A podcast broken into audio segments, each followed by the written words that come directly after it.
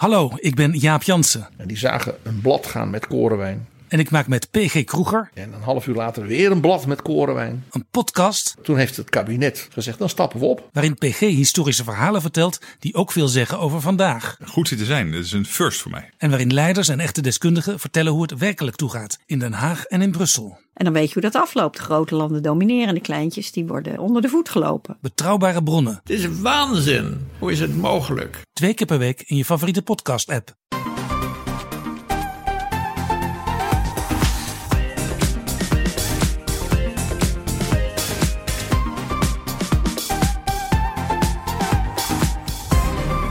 Welkom bij de Bright Podcast van woensdag 23 juni. We praten hierbij over de trending topics in tech van deze week. Mijn naam is Floris en aangeschoven zijn Tony. Hoi. En Erwin. Hey. Ja, morgen op 24 juni wordt de nieuwste versie van Windows aangekondigd. Wij blikken alvast vooruit, want de boel is grotendeels toch al uitgelekt. Verder vandaag een nieuwe ja, waarschuwing van Apple tegen het sideloaden van apps. Uh, duizenden aanmeldingen van Nederlanders die astronaut willen worden. Uh, ja, nieuwe verduidelijking over auteursrechtenregels en meer. We gaan beginnen. Microsoft geeft morgen een grote presentatie. Nou, waar dat om draait is wel duidelijk. Het zal gaan om Windows 11. Wat er allemaal nieuw is, weten we ook al, want Windows 11 is al volledig uitgelekt. Ja, dat is dan ook wel weer ongeëvenaard, hè? Normaal gesproken dan lekt uh, hier en daar wel eens een vage foto of een screenshot uit. Maar nu ligt gewoon op het de hele beta van Windows 11 dus al op straat. Wel leuk, want uh, nou ja, veel mensen hebben hem ook uh, geïnstalleerd. Die hebben dat toch aangedurfd. En uh, al lekker zitten pluizen en graven. En zodoende weten wij nu ook allemaal een beetje wat, wat er nieuw is. Ja, wat misschien nog wel leuk is om te vertellen. Hè? Een soort van... ja, om het eerlijk toe te geven... wij zijn eigenlijk alle drie geen dagelijkse Windows-gebruikers... Uh, natuurlijk gebruiken we wel eens zo nu en dan Windows op apparaten, laptops vooral, die we dan uh, ja. testen. Maar het klopt dat we allemaal macOS gebruikers zijn. Dus we kijken er wel op onze eigen manier naar natuurlijk. Maar ik heb jarenlang ook Windows gebruikt. ja, Windows ik 10. ook. Ik ook. En uh, ik ben het recent trouwens wel weer wat meer gaan gebruiken. Want ik ben weer helemaal verslingerd aan Age of Empires 2. De Definitive Edition. Ik voel me ook drie keer eerder genoemd in de podcast, maar goed. Ja, ja, ja. Dus ik ben naar alle, allerlei manieren op zoek om dat uh, te kunnen spelen. Ik kom daar dadelijk bij de tips ook nog even op terug. Maar ja, nou ja, van oudsher trouwens bij Bright. Hè, we hadden vroeger ook een tijdschrift dat we maakten. Een tweemaandelijks magazine. En ja, die vormgeving, dat, dat, ja, nou ja, dat, dat kan ook wel op Windows inmiddels. Maar dat ging toch van oudsher op Mac. En nou, dan blijft dat een beetje... Je blijft er toch ook in hangen. En ja, ook eerlijk gezegd, ik vind het toch echt gewoon fijner. Uh, nou, goed, mijn, ja. mijn, persoonlijke voorkeur is inmiddels wel bekend, denk ik. Ik heb dat niet per se hoor. Ik, heb, ik gebruik Mac OS omdat ik die hardware van die MacBooks uh, zo waardeer en de iMac. Dus ik heb ja. het echt voor de hardware gedaan, maar absoluut niet voor de software. Ik had er geen enkel probleem met Windows. Uh, sinds 3.1 was ik tevreden gebruiker. Dat is lang geleden hoor. Ja. nou, ik vind dat trouwens altijd uh, het grootste verschil als je switcht is de snelheid van de cursor. Gewoon de, de pijl op je scherm.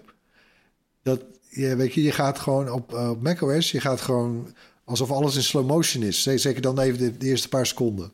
Oh, waar die standaard op, op, ingesteld staat. Ja, ja, ja kan dus je natuurlijk Windows, aanpassen, maar ja. Ja, maar dan nog, dan nog.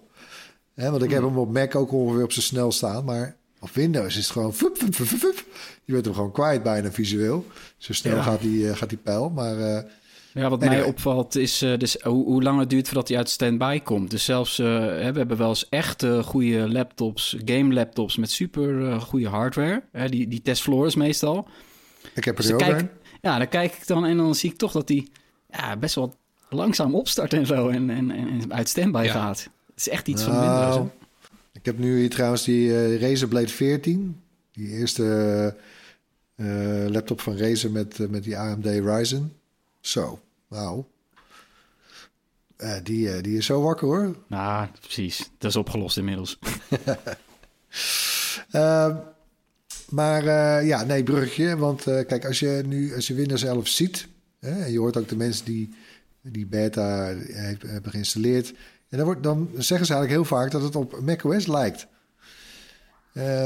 Dus uh, ja, dat, dat spitste natuurlijk bij ons extra de oren. Maar uh, hè, wat verschillende details eigenlijk uit macOS zijn door Microsoft geleend of gekopieerd. Of nou ja, ik bedoel, ja, weet je, wie nou die, precies iets verzonnen heeft uh, in, in dit verband. dat is denk ik bijna niet eens meer te achterhalen. Maar goed, en ze inspireren allemaal elkaar. Ja. Maar nou ja, ze, ze, ze, ze, ze, ze draaien het wel. Ze geven er wel een eigen Microsoft draai aan. Het ziet er eigenlijk nog steeds wel gewoon nou, Windows uit, vind ik. Hè? Uh, maar die, met die macOS vergelijking, dat, dat, dat richt zich dan vooral op uh, het startmenu. En wat is daar nieuw aan? Hij staat in het midden. nou, nee, sorry, de, de, balk, de balk, de balk, de balk. Uh, dus onderaan, uh, die icoontjes staan niet meer strak en vast aan de linkerkant. Maar die kun je nu ook in het midden zetten. Zoals, zeg maar, ook de dock op, op macOS. Ja.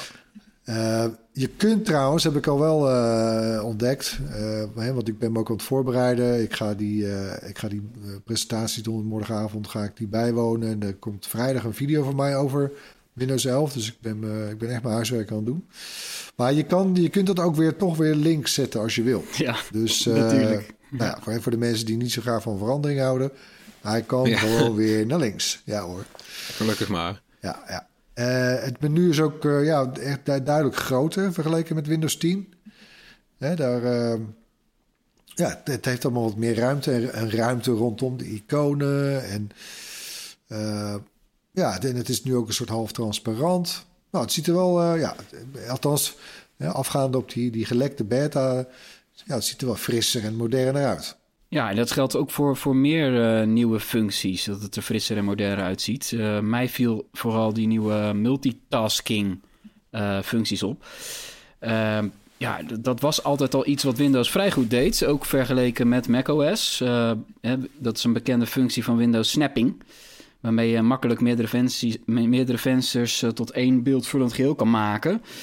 dingen naast elkaar kan, kan zetten. Nou, daar krijg je nu echt veel nieuwe opties. Eh, op dat vlak. Ehm, en die, die vind je dan als je met je muis eh, op een icoontje gaat staan naast dat kruisje in de bovenhoek, zeg maar. Daar staat een icoontje naast. Dat is normaal, ja. ja. dat is normaal om het scherm beeldvullend te maken of het venster beeldvullend te maken. En als je daar dan op klikt, dan, dan, dan krijg je allerlei opties uh, hoe jij verschillende vensters naast elkaar, boven elkaar wil gaan positioneren. Het ziet er echt ontzettend handig uit. En dat uh, verschilt ook op basis van hoe groot uh, jouw scherm is. Uh, hoeveel opties je daar krijgt. Dat past hij automatisch aan. Nou ja, dat zijn wel dingen om het makkelijker te maken. Ik ben zelf iemand die altijd alles. Ja, elke app. Ik zet nooit apps naast elkaar. Valt me op. Dat, dat moet, moet systemen echt makkelijk voor je gaan maken om dat te gaan gebruiken. Jullie doen dat misschien wel, maar. Ja, het hangt ook een beetje van je scherm af. Ik heb, ik heb zo'n nieuwe iMac. En die, is toch wat, die heeft een wat liggender scherm. Uh, dan, dan de vorige, ik had er eentje in 2013. Waar je ook makkelijker en eerder daardoor uh, apps naast elkaar gaat draaien, überhaupt. Uh, maar inderdaad, die, die functie om dat een soort lekker, lekker strak te snappen op je desktop. Ja, nee, dat, dat ziet er wel aardig uit inderdaad in Windows 11. Ja, kan, kan ook boven elkaar als je een tablet hebt in portretmodus. Dat is ook wel weer handig trouwens. Hè? Ja, over het algemeen, dit ziet eruit als iets wat ik echt graag eigenlijk wel zou willen proberen. Omdat het gewoon ontzettend handig is. Uh, die schermen die je al hebt ingedeeld komen ook weer terug in de taakbalk. Zie je ze. Ze kan je heel goed voor bepaalde dingen, voor werk alles organiseren en privé naast elkaar. Ja, dat ziet wel aardig uit. Als het goed werkt, hè? Dat uh, gaan we. jij zei, uh, jij zei tablets trouwens. Hè? Het is ook duidelijk te zien dat er nu meer rekening is gehouden met, met touch. Er is net wat meer ruimte ook rondom uh, alle knoppen. Zodat je beter met je vinger kan uh, besturen zonder dat je per dingen aantikt. Uh, en ja, de balans komt daarmee weer een beetje terug, vind ik. Hè? Met Windows 8 zette Microsoft ja, misschien wel te vroeg in op touch. dat schoot dan ook gebruikers toch een beetje het verkeerde keelgat. Windows ja. 10 daarentegen, ja, ook volledig touchbestendig, maar het was daar niet het hoofddoel. Uh, en uh, in Windows 11, om die reden, of om die reden, het valt wel op, hè, die heeft toch een paar dingen speciaal voor, voor tablets. Die functie die, die Tony net noemde met die vensters, dat werkt dus straks ook in portretmodus. Dus eh, met je tablet rechtop heb je ja, een mooi strak twee apps boven elkaar. Handig. Dat is wel apart hè, dat ze die nog niet hadden. Ja, zo, zo zijn er wel meer dingen die nog, nog verbeterd kunnen worden. Dat is toch elke keer Nou, weer... eh, in iPadOS trouwens, hè, daar, daar krijg je nu ook wat extra tools. Nou, die zijn echt meer dan welkom hoor. Ja, ja daar, daar hadden ze ook een hele hoop verbeteringen voor eh, ja, puur gewoon het navigeren en, en indelen van schermen. Nou ja, zo heeft Windows 11 dat natuurlijk eh, straks ook allerlei kleine Ja, details. laag, laaghangend fruit noemen ze dat eigenlijk, hè? Dat je van die dingen dat je denkt van waarom is het nog nooit aangepakt? Waarom heeft het, heeft het 30 jaar geduurd, bij wijze van spreken, voordat ze dit bedacht hadden? Ja. Ja. Nee, ja, en dat is eh, om er zo eentje te noemen. De dark mode, die komt ook dan naar Windows eh, nu. Ja, had ook wel eerder gemogen natuurlijk, maar hij is welkom, hè. Eh, veel hoeken van vensters en knoppen, die worden wat, wat zachter, wat afgeronder. Eh, dat is daar komt ook ook die vergelijking met, met macOS een beetje vandaan. Precies, ja. hè? Dat ziet er gewoon ook wel echt wat moderner uit. Die, er is een nieuwe widget weergave. Dat lijkt toch ook wel weer, eh, toch wel weer op de manier waarop eh, iOS het doet met widgets, een beetje. En eh, ja, dat, dat is nog wel een probleem dat erbij werd gezegd met die widgets van Microsoft, dat er nog geen widgets van derde partijen zijn. Dus ik hoop dat dat, dat moet natuurlijk op gang komen, maar ja, dat is wel waar het om draait bij widgets. Ja, nou ja, je hebt aan, aan apps en zo natuurlijk nooit te klagen op Windows. Dus die widgets zal ook vast niet lang op, op zich hoeven op zich laten wachten. Ja, ik, ik, ik, ik las al dat Microsoft nog een tweede event houdt als speciaal voor appmakers. Dus die zullen ongetwijfeld helemaal klaargestoomd worden om dit soort dingen te gaan bouwen.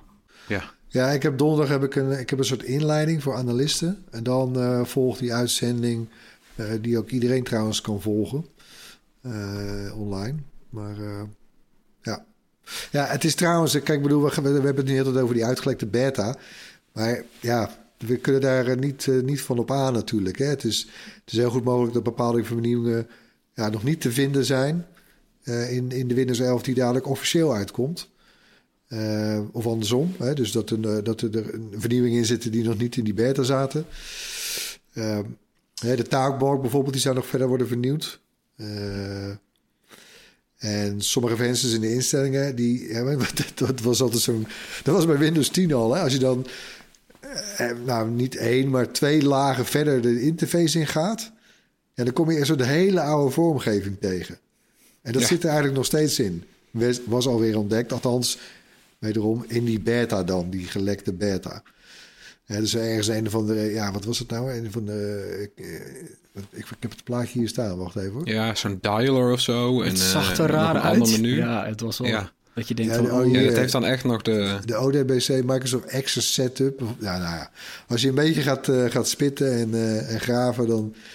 Ja, Maar dat is letterlijk gewoon Windows 98 interface krijg je dan te zien. ja, inderdaad. Zover Gewoon niet eens XP, maar gewoon echt, echt heel lang. ja. Nou ja, dat krijg je natuurlijk ook met zo'n soort, ja, met zo'n legacy systeem. Weet je, dat is natuurlijk versie op versie op versie. En, en ja, Ja. if it ain't broke, uh, don't fix it. Ja, Eh, precies. Maar goed, eh, ja, voor een interface wil je dat zeg maar echt goed doorvoeren. En dan zou dat eigenlijk natuurlijk wel gewoon over het hele systeem moeten. Ja. Het is ook goed nieuws dat dit de eerste Windows-versie is die eh, onder leiding ontwikkeld is van eh, Panos Panay.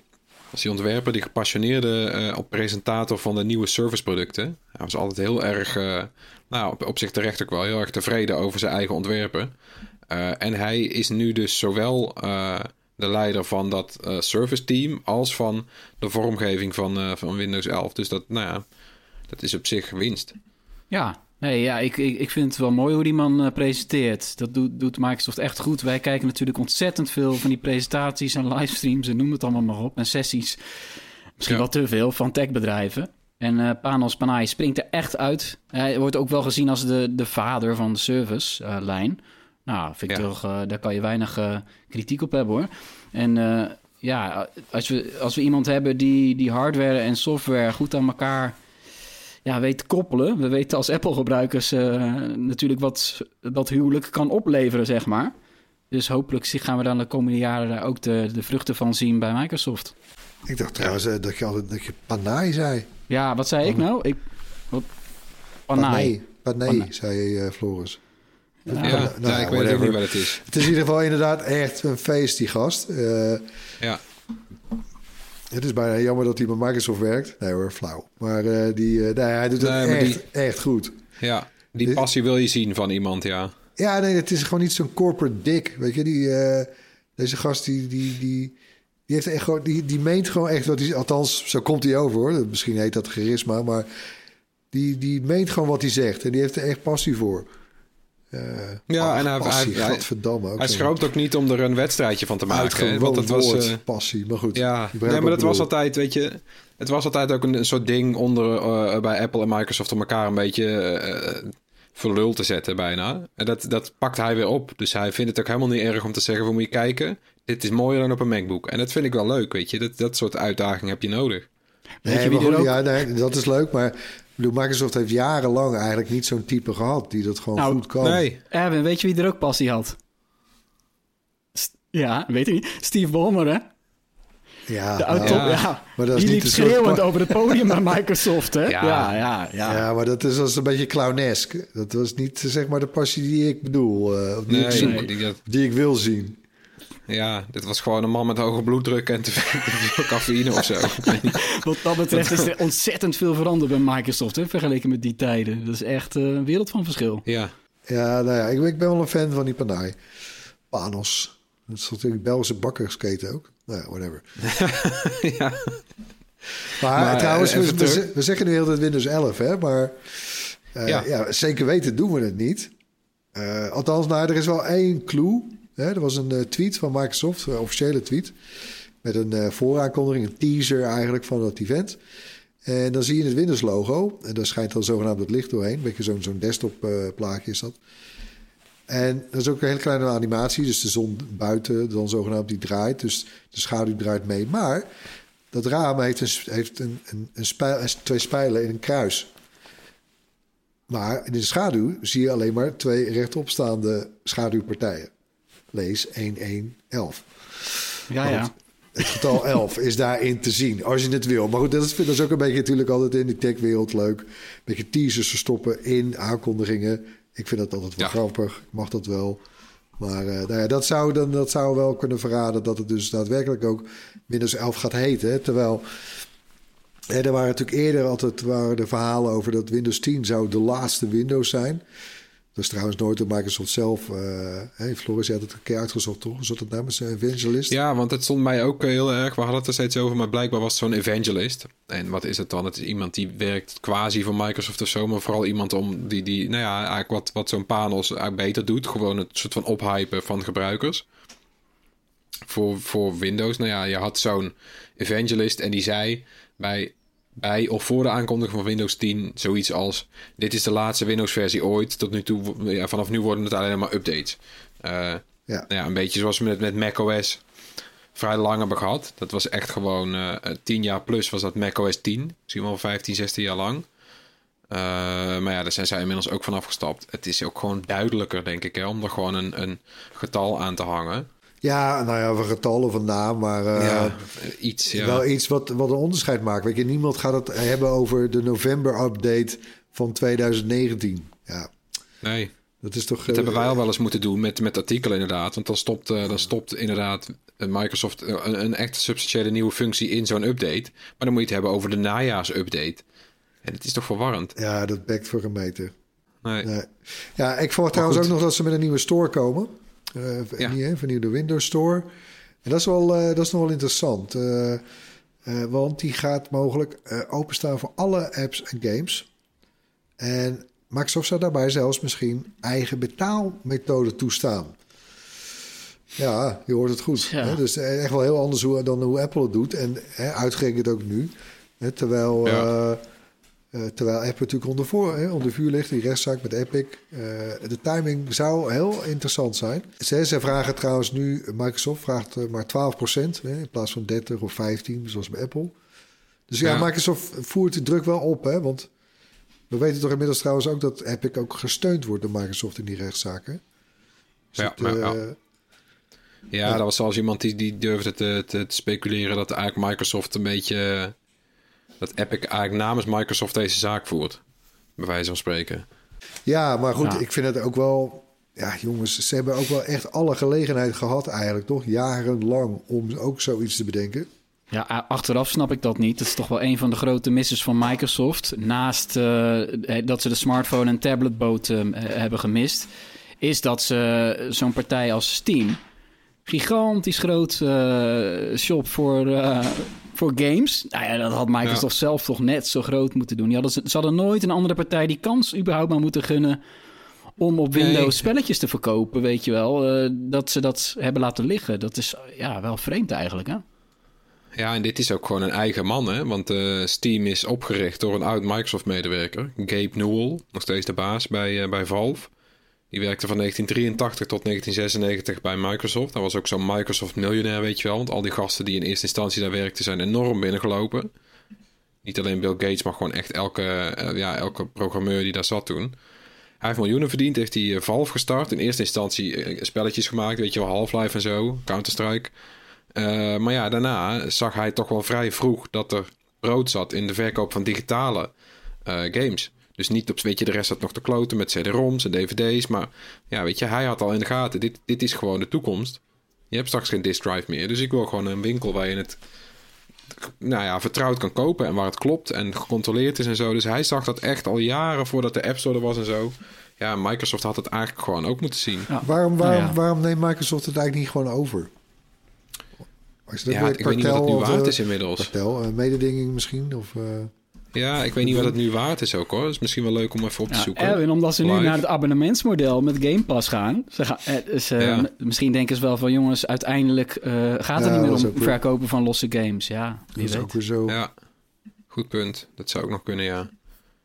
Ja, en als ze inderdaad samenwerken met, eh, met, met Epic een beetje. Epic heeft natuurlijk, is de grootste eh, Steam-concurrent nu. De Epic Game Store op Windows. Dus dan krijg je dat ook weer. Viel me trouwens op. Ik, eh, hè, dus ik testte recentelijk een, een beetje van die... eh, of nou, überhaupt Windows laptops. Nu dus een game laptop. Maar man, man, man, de, de Xbox software die je dan allemaal gelijk eh, installeert en meekrijgt. Ja. Ja. normaal, man. Ik denk, Ik dat heb, dat even eh, minder. ik heb niet eens een ding. ik denk dat dat in de presentatie ook wel voorbij gaat komen. Dat er meer, eh, dat er heel aardig wat Xbox wordt meegeleverd. Zo. Mag ook wel, denk ik.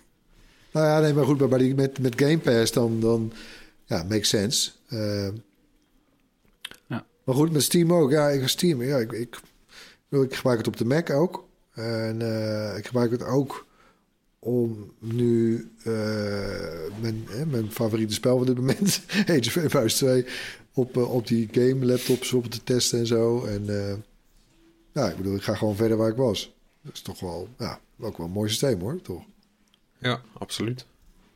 En dan nog even de slotvraag. Eh, Windows 11, of hoe het dan ook gaat heten, wordt dat gratis? Ja, dat is eh, een goede vraag, ja. Daar hopen we toch wel antwoord op te gaan krijgen ook tijdens die presentatie. Ik zou zeggen, we weten niet zeker, dat eh, Windows 10 gebruikers een gratis update kunnen verwachten. Maar of het ook gaat gelden voor mensen met Windows 7 en 8, nou ja, dat is eigenlijk te betwijfelen natuurlijk. Omdat die hebben al ruimschoots de kant gek- gekregen om gratis te updaten naar Windows 10. En die hebben natuurlijk ook onderhand hardware die misschien gewoon te oud is eh, om Windows 11 dan te kunnen draaien. Dat zou ook nog kunnen. Eh, en ja, wie weet eh, stunt Microsoft wel door te zeggen... zelfs nieuwe gebruikers hoeven niet meer te betalen voor een licentie. We geven het helemaal gratis weg. Nu moet je natuurlijk nog gewoon naar... ja, aardig wat geld neertellen. 145 eh, euro voor Windows 10 voor een nieuwe licentie. Ja. Ja, de Home, hè, de Pro, die kost zelfs, eh, wat was het, 250, 260? Ja. Ja. Ja, precies. Microsoft is, net afgelopen vaak- week ook, eh, net als Apple, het tweede bedrijf wat eh 2 biljoen waard is geworden. Ja, Dus, ja, niet Ja. normaal. Hè? Weet je nog dat... dat, het zou niet hoeven, zou ik zeggen. Het zou niet meer hoeven. Nee. Ze kunnen het gratis weggeven. Ja, of ze het gaan doen. Ja, je krijgt bij een nieuwe computer zit het meestal gratis bij. Maar als je er zelf eentje bouwt, inderdaad, een computer en je wil een licentie hebben, dan, eh, dan moet je gewoon lappen. Ja, in het hoorspel laten we elke week een techgeluid horen. En dit was het geluid van de vorige week.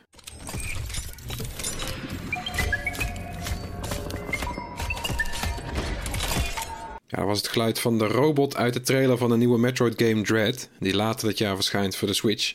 En dat wist alleen luisteraar Mitch Verhoef.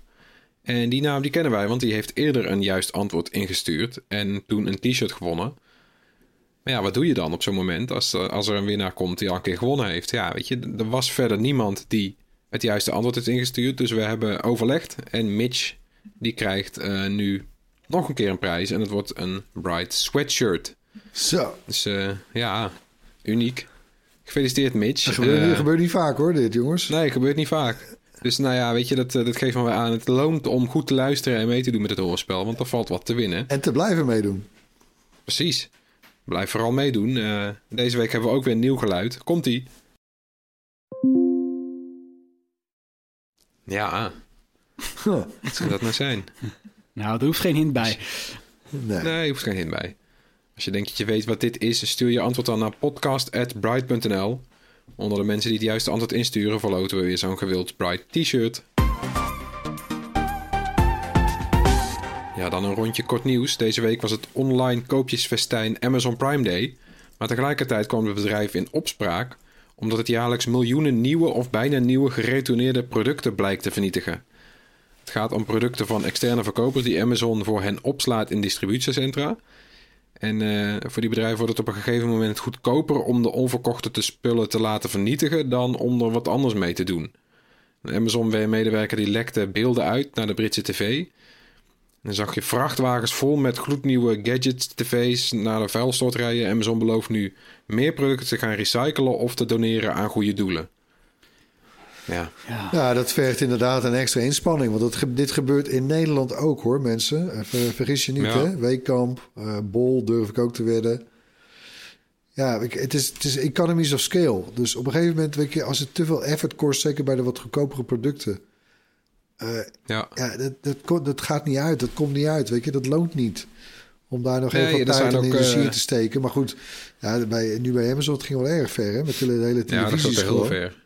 In Nederland is het dan zo inderdaad dat je... Want we hebben hier natuurlijk die vrij ruime wet. Twee weken mag je terugsturen, bijna no questions asked. Dus daar komen ook wel eens producten terug die dan gewoon al gedragen zijn. Bijvoorbeeld kleding of eh, gadgets waar de doos niet meer bij zit. En dan mag je het toch nog terugsturen. Maar in Nederland zijn er dan partijen en die kopen het nog op. Dus die gaan het dan voor goedkoper verkopen of zo. Dat, dat, komt altijd, er gebeurt nog iets mee. Maar dat het echt inderdaad gloednieuwe tv's zo de kachel in worden gegooid. Ja, dat is wel eh, pijnlijk om te zien. Ja, dat doet ons een beetje pijn in het hart, hè? Ja. Gloednieuwe gadgets. Auw, Ja. auw. Nieuws voor YouTube en andere online platforms. Die zijn eh, namelijk niet zomaar verantwoordelijk voor schendingen van het auteursrecht door hun gebruikers. Dat heeft het Europees Hof van Justitie deze week beslist, of vooral verduidelijkt. Zolang YouTube niet weet dat de gebruiker beschermd materiaal heeft gedeeld, kan het ook niet aansprakelijk worden gehouden. Dat klinkt op zich wel logisch. Eh, onder voorwaarden krijgen online platforms een soort uitzondering, zegt het Hof. YouTube is wel aansprakelijk als het weet van de copyright-inbreuk en er niks aan doet.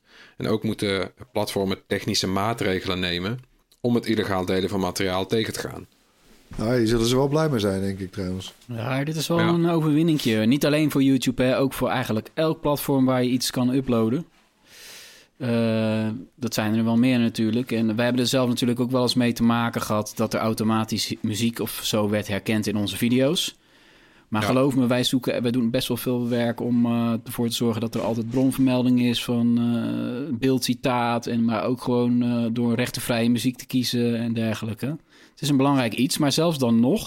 YouTube heeft natuurlijk een systeem gemaakt dat door, doordat er materiaal automatisch wordt herkend, dat artiesten ook gewoon geld krijgen. Het, het bedrijf betaalt gewoon miljarden uiteindelijk aan, aan, aan ja, rechten, eh, aan royalties van eh, die anders er niet waren geweest als er geen gebruikers mochten uploaden. Daar komt het Ja, wel op de. Buma Stemra's en zo, toch? Ja. Van de wereld. Ja. Ja. Ja, en het is voor gebruikers ook goed nieuws. Want stel de rechter had gezegd YouTube is wel verantwoordelijk. Dan moeten ze dus alles gaan controleren voordat het online komt. En het hele, de hele lol van YouTube en sociale media, et cetera, is dat jij gewoon iets kan uploaden en het staat meteen online. Moet je je voorstellen wat er zou gebeuren als een mens elke video zou moet- moeten controleren op eh, copyright. Dat is niet te doen. Ja. Ja, nou, Het is geüpload. Over een week weet je of die online mag. Ja. Ja. Er zijn, er zijn wel eh, eh, soorten content eh, dat als die worden geüpload, dan verschijnt het echt niet online hoor. Dan wordt er echt wel goed op gelet. De- met name de sportbeelden. Daar zit Porn- YouTube. porno. Ja, ook, ook natuurlijk. Maar met name bij die sport, sportbeelden en eh, sportorganisaties. Ja, daar let YouTube ontzettend. eh, en toch kan je die vinden, maar Ja, die staan niet lang online vaak. die worden dan uiteindelijk wel eh, nog wel nagekeken, ja. Dan bijna duizend Nederlanders maken kans om astronaut te worden. Ze hebben zich aangemeld bij de Europese ruimtevaartorganisatie eh, organisatie ESA. Die zoekt nieuwe mensen voor ruimtereizen. We een tijdje terug ook al eh, dat die, nou ja, noem het maar een vacature, dat die online kwam. En wie wordt aangenomen, die mag een baan rond de aarde maken. In totaal hebben meer dan 22.000 Europeanen zich aangemeld bij ESA. De nieuwe astronauten worden begin volgend jaar gepresenteerd, of eh, worden volgend najaar gepresenteerd. En eh, over nieuwe banen gesproken, je kan deze week ook nog solliciteren om videonaut bij Bright te worden. ja, videostagiair. Ja, hallo. hey. Tot, eh, tot vrijdag staat de vacature online. We Ik, zullen een link in de eh, show notes. Ja, dat is toch eh, bijna wel het minstens zo tof als astronaut, toch? ja, Denk ik. nee, maar dit gaat om een fulltime, eh, full, een fulltime video editor. Ja, dus je komt het is echt bijna serieus... nooit. Nou, eh, we- wanneer was de laatste keer dat wij een vacature hadden? Voor een fulltime baan? Nee, ja, ik kan me eigenlijk niet herinneren in die En er 16 is jaar, nooit 16 jaar geleden. Nooit Bijna eigenlijk. niet. Nee. Nee. Maar goed, dus dat- nee, heel bijzonder. Eh, ja, alleen deze week nog. Hij staat al even online, die vacature. En eh, volgende week gaan wij de eerste ja, gesprekjes voeren eh, met, eh, met de meest geduchte kandidaten. Maar goed, je, als je dus zin hebt, hè, dus je zou dan alles doen met video bij ons. eh, zowel filmen, monteren, dat ook in de gaten houden. eh video-stagiairs begeleiden. eh, onze videostijlgids, als je het zo mag noemen, eh, be- bewaken. Eh, ja, je gaat echt gewoon volle bak mee hè, in het team. Eh, Ja. dus dat kan deze week nog. Dus, nou, hè? Grijp je kans. Ja, Precies. Ja, en dan nog Apple. Dat waarschuwt voor de gevaren van het sideloaden van apps. Dat is een manier om apps van buiten de App Store te installeren op je iPhone of iPad. Nu kan dat nog nauwelijks, of althans het kan wel, maar het is niet makkelijk. Maar als de rechtszaken en onderzoeken tegen Apple een bepaalde kant opvallen, dan zou het best eens kunnen dat het een eis wordt. Dat de overheden eisen dat, eh, dat, dat apps toegestaan worden van buiten de App Store. Apple wil die kans nu eh, voorkomen eh, door duidelijk te maken hoe groot de gevaren zijn. Want, zegt Apple nu in een nieuw paper wat ze hebben gepresenteerd op hun site, eh, iOS zal onveiliger worden als gebruikers zomaar elke app kunnen installeren. Die apps kunnen makkelijker misbruik maken van gebruikers met phishing of valse meldingen of onduidelijkheid. Ook kunnen ze niet verwijderd worden uit de winkel als er geen winkel is om ze uit te verwijderen. Eh, en hoewel sideloading op de Mac wel mogelijk is, weet je, je kan er elke app zomaar downloaden inderdaad.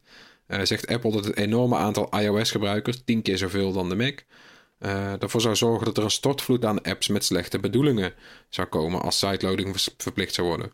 En bovendien, stelt Apple, er is al een systeem met sideloading en dat heet Android.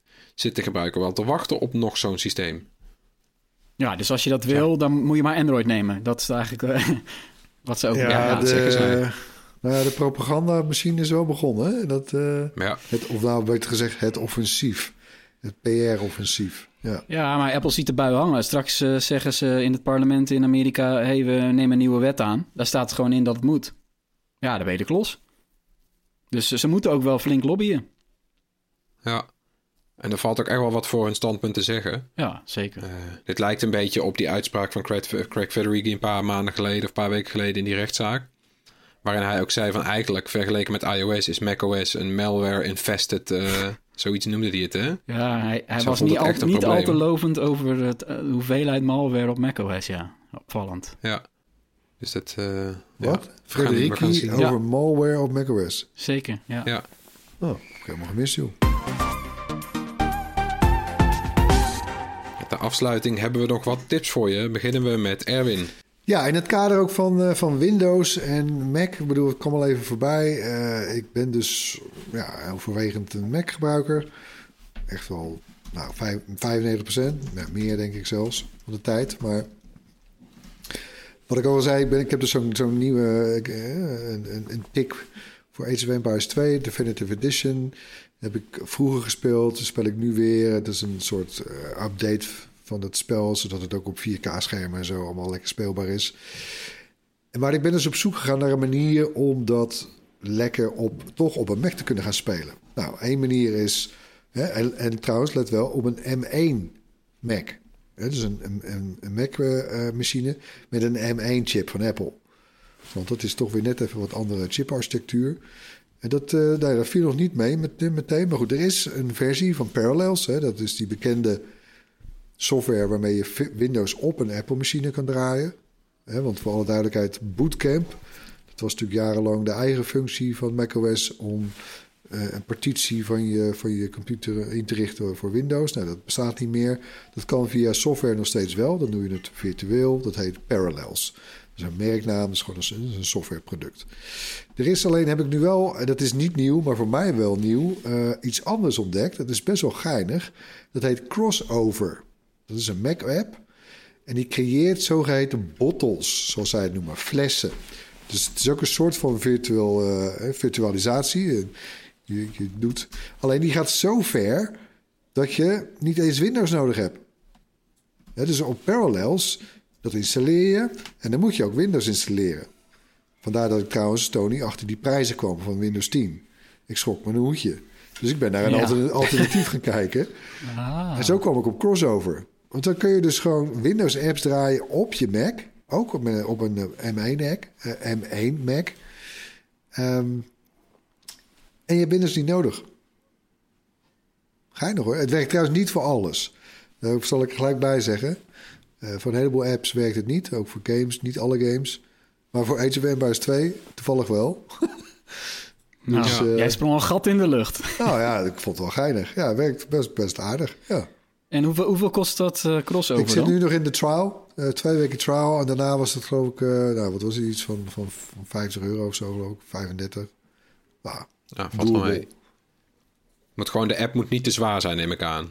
Want het uh, maakt een vertaalslag of zo, denk ik. Hè? Ja, dus ik, ik, ik moet er eigenlijk nog eens even induiken hoe nou die virtualisatie nou precies in zijn werk gaat.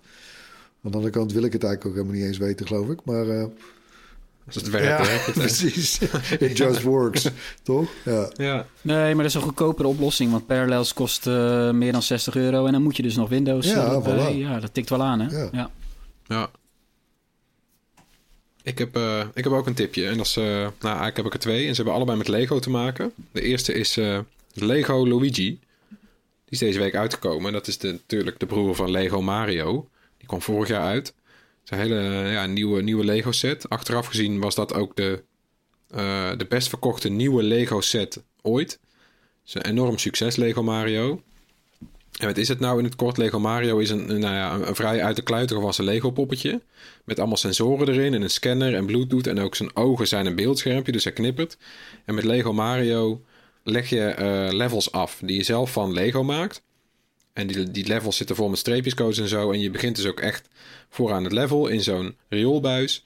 En dan spring je met Mario en dan maakt hij ook geluid. En dan roept hij dingen terwijl je aan het springen bent. Spring je over die blokjes en dan tik je die streepjescodes aan. En aan het eind van de rit heb je gewoon een aantal punten gehaald. En het is eigenlijk best wel een leuke uh, manier om Mario te spelen. Zonder dat je achter de tv zit. En Luigi is nu nieuw. En de hele grap is natuurlijk dat bij Luigi is het ook weer een level. Dus dan kun je nog Mario en Luigi samen. Maar die kan je dus ook aan elkaar koppelen. Mario en Luigi. En dan, dan hebben ze dus ook echt overleg. Dan groeten ze elkaar. En dan als Mario valt, zegt Luigi oh nee. En zulke soort dingen allemaal. Dus het is heel geestig. een hele leuke manier om dat spel, uh, nou ja, om dat spelletje te spelen. Het is bijna ook een soort best of dus, both uh, worlds, toch? En Lego en ja. Nintendo. Precies. En het moedigt ook veel meer dan die normale Lego sets aan om het uit elkaar te halen weer. Want normaal dan bouw je Lego en dan zit het in elkaar. Ja, dan, uh, ik haal het als kind niet terug uit elkaar. Heel soms, weet je wel, maar over het algemeen niet. En dit zijn een soort van aparte losse eilandjes allemaal. En die zitten dan aan elkaar met, uh, met gewoon één stukje Lego. Dus dat moedigt heel erg aan om het uit elkaar te halen en dan de layout weer te veranderen, zodat je weer een nieuw level hebt. En, uh... en voor kinderen, vanaf welke leeftijd is dit eigenlijk geschikt? Zes. Zes. Oh ja. Nou ja. ja, valt er nog wel mee. Eh. Ja, ik ben benieuwd of uh, Lego Luigi en Lego Mario dan per ongeluk s'nachts ook nog met elkaar aan het babbelen zijn. Zoals mijn Furby uh, vroeger ineens midden in de nacht gelijk begon te, begon te babbelen. Nee, ze kunnen uit. Er zit een hele duidelijke uitknop op. En ja, dan heb ik nog een, een klein ander tipje. Dat is ook Lego, Lego Builders Journey. Dat is een spelletje. Dat was er al voor Apple Arcade. Die is nu ook uitgebreid voor Apple Arcade, maar is nu ook verschenen voor de PC. En voor de Nintendo Switch. En het is een spelletje dat een beetje doet denken aan eh, Monument Valley. Maar dan met Lego blokjes. Eh, en je, nou ja, je ziet losse Lego stukjes liggen. Het gaat steeds over een, eh, een vader en een zoon. Ja, Lego poppetjes. En die willen naar elkaar toe. En dan moet jij een pad maken van Lego steentjes. En het is best wel mooi, ontspannend ook om te doen. En op de PC hebben ze gek genoeg voor dit, dit, dit soort game hebben ze uh, raytracing toegevoegd. Weet je al, die lichttechniek. Die alles realistischer maakt. En nou, ik, heb, ik heb video's zitten kijken. Lego zegt het zijn de re- meest realistische virtuele Lego steentjes ooit. Ik geloof ze meteen, want het lijkt net echt, joh. Het echt het precies, ja, weet je, ik speel al mijn hele leven met Lego. Het lijkt net echt. dus dat is ook wel heel tof gedaan. Ja, op Windows. eh, toch, dit dan? Precies. Ja. ja. Lego Builders Journey heet het. Tony, jouw tip. Ja, ik heb een eh, film die eh, nu pas kan streamen, die vorig jaar al uitkwam. Maar ja, dat was een moeilijk jaar voor filmreleases. Dat is allemaal misgelopen met een hele hoop films. Daar, dat geldt ook voor de, Ja. de Trip to Greece, want daar heb ik het over. Die is nu pas in Nederland online te huur. Via verschillende platforms. En dat is de vierde en, en, en, en laatste film in een serie... waarin de acteurs en comedians Rob Brydon en Steve Coogan... samen op reis gaan om restaurants te reviewen. Nou, dat, dat klinkt een beetje suf, maar dat is het niet. Want ze gaan elke keer natuurlijk naar, naar prachtige locaties. Dit keer gaan ze naar Griekenland. En allerlei eh, ja, hilarische dialogen. Die vooral erg grappig bij deze heren zijn de persiflages van be- beroemdheden. die ze dan tijdens het eten doen. En dat, Ja. ook dat kan je niet voorstellen dat dat leuk is om naar te kijken. Maar ja, dit is al de vierde film, dus dat vinden mensen leuk. En eh, ook heel veel Griekse mythologie eh, dit keer. Eh, ze zeggen zelf dat het wel eens de laatste kan, kan zijn. Het zou zonde zijn, want ik geniet er wel van. Van Steve Coogan en Rob Brydon. En deze film is bijvoorbeeld niet te huur bij Apple. En een hoop andere platforms ook niet. Maar wel bij Ziggo, Pickle, Pathé Thuis en Lumière. Wat zijn er toch veel filmplatforms, hè? Ja, dat kostte iets van eh 5 euro gemiddeld. Ja, valt meestal wel mee. Hè? Soms doe ik dat dus nog wel. Ondanks het, het enorme aanbod en al die abonnementen. Ik huur nog wel eens een film omdat ik het gewoon wil zien. zit jij nog op dat eh Mubi? Ja, ja dat is voor arthouse films eh, een abonnement. eh, met elke dag een andere film. Gaat er één af, komt er één bij. Ook uit ver verleden soms. En hele, Maar kijk je dat nog wel eens? Of? Ik kijk het zeker nog wel, ja. Ja, Oh. ja ik heb echt meerdere van mijn favoriete filmregisseurs dankzij Mubi ontdekt. M-U-B-I. Nou, dat is twee tips Heb je eigenlijk. wel eens, eh, de heb je wel eens. Criterion, Dat Channel, heb je dat al wel eens geprobeerd? Ja, Ja, dat Het was ook eh, zo'n weet- DVD-label was dat. Een Criterion Ja. Collection. Ja, waar, Ja, die hebben nu ook een streamingdienst. Is maar dat die in is alleen in de? VS. Ja, precies. Nee, maar die schijn je vrij makkelijk, want er, er, zit geen geoblocking op kennelijk. Heb ik laatst gehoord. Dus dat, Hmm. dat kan je kennelijk vrij makkelijk. Maar ik, weet, ik vroeg me af of jij het al gecheckt had. In het woord voor jou. Volgens mij kwam ik het tegen omdat het, eh, bij, het zit als een soort extra abonnement bij Amazon Prime. Wat maken ze het in Nederland dan, hè? Dat, het is, wat maken ze het ook ongelooflijk ingewikkeld allemaal. Nou ja. Ja, dat, daar zit het geloof ik onder. Daar ga, daar ga ik niet aan beginnen hoor, die, eh, die, die on top of abo's. Doei. Ja, als je daar aan Nee. begint, dan... eh, ik betaal al zoveel. Je, vergeet ze. Ja, je vergeet ze, hè? Een dienst in een dienst. Nou, dan zijn we weer rond volgens mij. Bedankt iedereen weer voor het luisteren. Wij gaan morgen kijken naar de Microsoft-presentatie. Laat gerust iets van je horen. Mail naar podcast.bright.nl. Zoek ons op op YouTube, Facebook, Instagram, Twitter, TikTok en Discord. En dan zien we jullie volgende week weer. Bye. Yo. Zien, zien, zien.